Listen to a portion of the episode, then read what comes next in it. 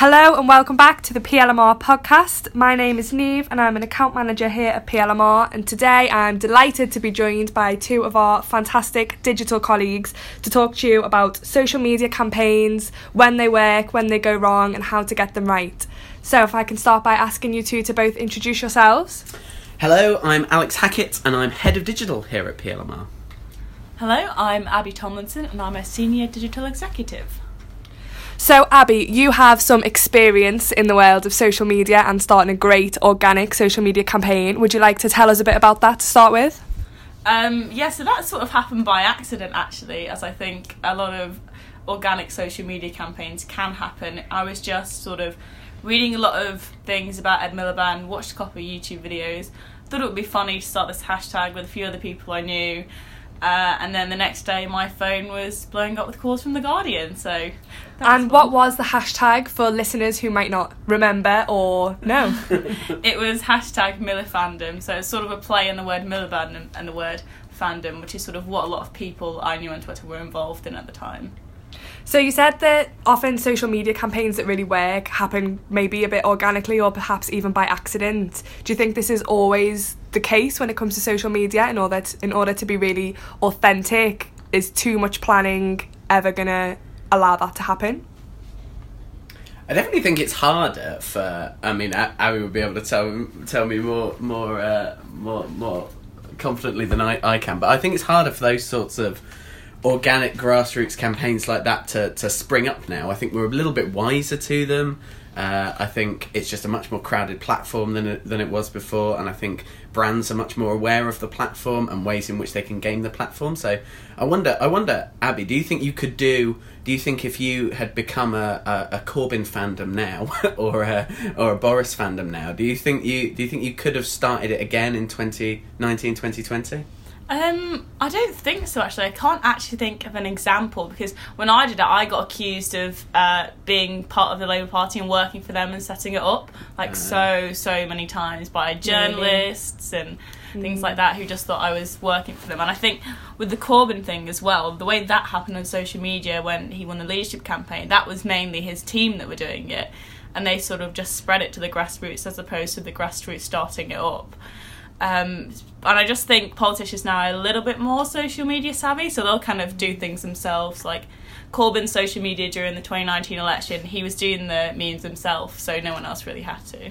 Oh wow! Yeah, it feels it feels like a much more professional operation when something goes viral, especially politically on social media. Now I'm trying to think from the last election, things like uh, uh, Dr. Roseanna's uh, uh, oh God, what was it called? The the signs. Help oh, me. the Love Actually. The Love yeah. Actually, that was it. Uh, Which uh, got kind of co-opted as very, well. Very much co-opted. Yeah, it was a, it was a novel idea twice. Amazing. Um, uh, that that was very. Um, uh, that was a very slick production. I thought. I thought it was, you know, it was clearly planned. It hadn't come out of absolutely nothing. Um, in the same way that something like the Milifandom must have really knocked the Labour Party. I mean, it wasn't part of the grid, the Milifandom. Uh, so I think I think people are just much more aware of how to use those tools and how to use them effectively than they were before. Yeah, would you agree with that, Abby? Yeah, definitely. And I, I was reading something about the the US campaign that's going on at the moment, and the campaign manager for Elizabeth Warren said they're spending basically all their money on digital campaigns as opposed, as opposed to broadcast campaigns. Wow! So they've basically completely changed the way they've done that, and I think her Facebook ad that she did that was really successful was the one that was like breaking news: Mark Zuckerberg uh, just endorsed and Facebook just endorsed Donald Trump. And it was obviously because Facebook had refused to block his false ads, so she then put a false ad up deliberately, um, and it got loads of hits basically. So I think just that sort of more organised campaigning by um, the people who work for the campaign themselves is going to become more of a thing. And do you think this is the same? We've talked quite a bit about um, political campaigns in terms of brands. Do you think the components for success are the same, or do you think it's a different game there? I do, I do think it's. I think it's just harder and harder to be to be novel, and I think we're much more wi- we're, we're much wiser to whether or not this is a planned sponsored campaign. And I think yeah. it definitely takes a lot of the energy out of a campaign if people can immediately spot. Mm, okay, it has to be such a good idea or such a, a, a clever setup for you to overcome your cynicism yeah. about this being a sponsored brand campaign. So I think it, I think it's I think it's harder, but certainly not not you know impossible. I Yeah. think there's a lot of, of space now for things to happen more locally within communities. Things can go viral within groups of people. You know, I think a lot about the stuff that went viral on the Corbyn campaign didn't go sort of wider to you know the the general electorate. It went very much within Labour Party factions within Labour Party groups. So you know, I think uh, for a, for a, a brand campaign for a corporate campaign, I think there's definitely things that can go viral within people who are uh, associated with that brand or really care about that real hard cause of that brand and then people more tangentially connected to it or people even in you know totally different groups you can find ways in which you can pivot that towards them so i think i think it's harder to go mass viral but it's probably easier to go viral within groups of people Yeah. Yeah, and I think uh, brands are kind of throwing things at the wall and see what sticks a bit of the time. Like there was this um, trainer manufacturer in China who they did an Instagram ad and they like put a stray hair on the screen as like a picture to get people to swipe up, so they would click on the link.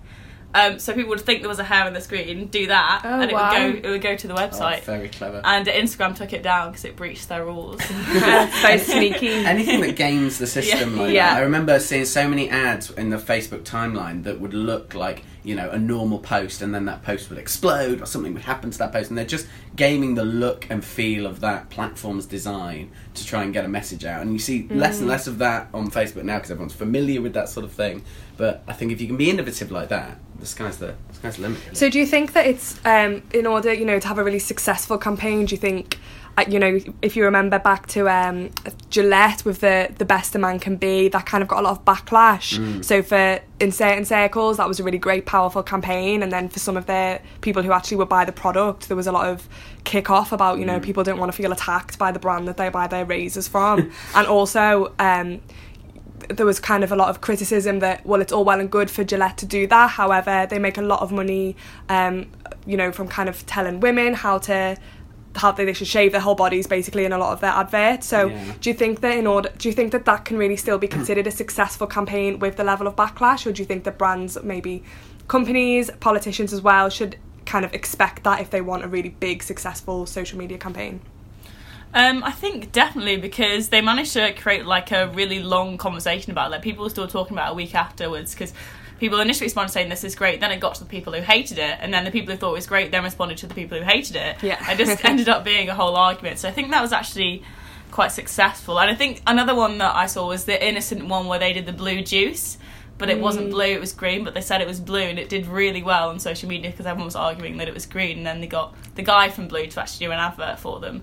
it's kind of like the emperor's new clothes yeah, um, yeah. I, I, I think I think it's interesting when when brands are, are, are sort of pivoting to do viral viral stuff around a real social issue that's actually being discussed. I think it's incredibly brave, really, because almost nobody. I mean, how many people really thought that?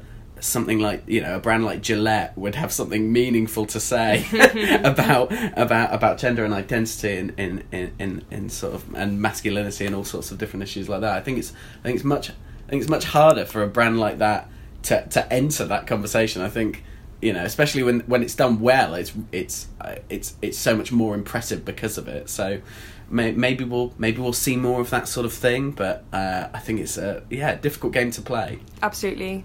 Um, so let's turn then to maybe what some of the pitfalls might be for a really great social media campaign. Can you think of any examples or anything that you've seen a brand or a politician? It's a real swing and a miss on social media. Oh, tricky. I think when they try and be too down with the kids and they Yeah. like they like do like a meme or something and it'll be like a bank like there was a bank that did like a meme uh, about you know people not having any money and it turned out they were the one of the banks that was bailed out in the financial crash so they had all like Elizabeth Warren Yeah. had a viral tweet quoting them basically being like making fun of the way that they were sort of mocking people not having any money mm. and it just really didn't go well They Yeah, I think to there's nothing worse than hypocrisy on, on social media because it will immediately be caught out. But I think somehow even worse than that is cringe. I think Yeah. it is. I think if it's cringy or painful, I think you've got to think, you know, what is your voice as a brand, and does that really sit with, say, a viral video of you as a chicken or something like that? Does that does that really work for your global corporate enterprise? Um, I think it has to be. I think you have to. If if you're going to go down a sort of cheeky route, I think Yeah. you have to sort of lay the foundation for that on social media beforehand before you can suddenly decide, you know, you're you're down with them kids. Yeah. Um, so perhaps as well, I think something that often comes up when brands, especially, really get it wrong is perhaps. You know, when, when something actually comes out, whether it's on social media, TV, billboards, etc., um, you know, who actually was in the room and let that happen. Yeah. Um, I can think of the Dove transformation ads that got a lot of backlash, um, and people questioning really like what are the what are the teams who are behind this and the executives who sign it off. Is it like a diversity issue? Um, do you think that that can often create maybe the um, lack of authenticity or the problems that we see? Do you think it really is about who's putting these campaigns together? Is that part of the problem? I think I think um, I think unless you are really embedded in the conversations that are occurring in social media, you can completely miss the mark because it's it's changing so rapidly and so quickly. And if you're not attuned to the conversations happening in you know wider social media communities, you can really come unstuck very very quickly. I mean, something like. Uh, the the Dove ad. I, I feel like if you would have shown that to almost anyone, um, they would have they would have immediately gone, "Oh no, what a catastrophe!" um, um, but you know, I, I, I can think of a few uh, that that was you know probably slightly more subtle, and people didn't realise the sort of awkwardness of the connotations that they were they were putting forward. So. Um, yeah, I think I think it's always good. I suppose just ask a millennial. I guess is probably the easiest way Yeah. before you put anything online.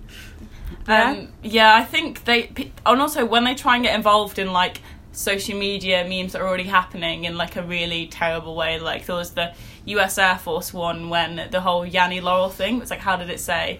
And they did a tweet and it was like. The Taliban don't hear Yanny or Laurel; they just hear the sound of our bombs. Like they literally tweeted Oof. that out to everyone. Yikes! and, then, and then they had to be like, uh, "We have we have deleted the tweet because we realised that it was completely inappropriate." Inappropriate, yeah. They just Wow. got trying to get too involved in it. Yeah, you, you can you can understand you know you can understand the aim and you can see where it's going wrong almost. People see a moment in which they can inject themselves into a conversation and you know if, if you think of social media genuinely as a conversation, you've got to think where is it appropriate for me to add value? you know, Yeah. if you are an enormous corporate enterprise and something fun and small is happening, you wouldn't just burst into that room and say, "Hey guys, you know, buy, buy my razor." It would be be really weird. You've got to have something funny to to add. And I think just getting people to like double check things. Yeah. Um, like the New York Times did an article, and the guy who was writing it didn't realize that he had a browser add-on that changed millennials to snake people. in the article, Fantastic. So, so, so it just referred to millennials as snake people throughout the article, Oh, no. and people were like, "What? This doesn't make any sense." And then it was because he had a browser ad- browser add-on that did it, and no one checked it before it went out. So clearly, a lot of pitfalls that you know, intentional or not, people can get find themselves trapped in um, Yeah. with online content sharing.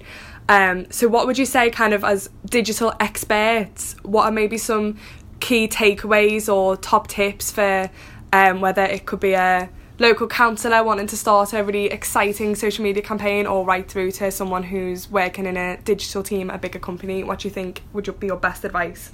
I suppose I would I would immediately before entering into any sort of social media campaign, I'd think what are the sort of stereotypes people may have of me, of my enterprise, of my organisation, Yeah. and try and factor that in to the campaign before it even begins. That way, you, you're covered. You're thinking about where it could go wrong right from the start, uh, and also, you know, I think that's quite a good breeding ground for you to create some creativity from that. I think if people have an idea of you and you subvert that expectation, there's sort of nothing that, that goes that goes better than that on social media. I, I you know, I, I, I, I love examples where uh, you know a brand or, or an organization an individual has has done something on social media. You know i think of someone like monica lewinsky for example. People have all these expectative thoughts about her from from Yeah. from over the you know over the last few decades. Um, but she's managed to create an entire social media identity for herself you know playing on that experience playing on her history. And i think you know it has it has sort of reinvented her as a as a as a social media icon in a way. Like she's really managed to grasp the nettle of Yeah. of, of people's expectations and thoughts about her and you know she's clever and witty with it and i think that's all it really takes is to have a full and rich understanding of who you are and what your organization is and have a bit of a voice and have have something behind that i think that's I think two that's together. very good advice. Abby, what would you say? Um, well, I always kind of go back to the example of Ocasio Cortez in America because when she, whenever she's attacked, she kind of does like a 180 degree spin. She doesn't like respond to it angrily. Like when she was attacked for the video of her dancing, she posted a video of her dancing in her office in response instead of being like, "I'm really angry about this. This is terrible." Um, and I think just responding to things in that way and kind of trying to turn them around if you've been attacked for something that's particularly ridiculous is kind of a good way to do it. We saw it with Ed Miliband when there was the headline "Ed Miliband's dad killed my kitten," and then he sort of did a ridiculous reading out of the article. good, yeah. Um, so I think that can help sometimes. Okay, fab. Well, thank you both so much for your time. It's been great hearing from two experts on what we can try and um, do well and really avoid in terms of our social media postings and content. And thank you again. It's been lovely to talk to you both. Thank you very much. Thank you.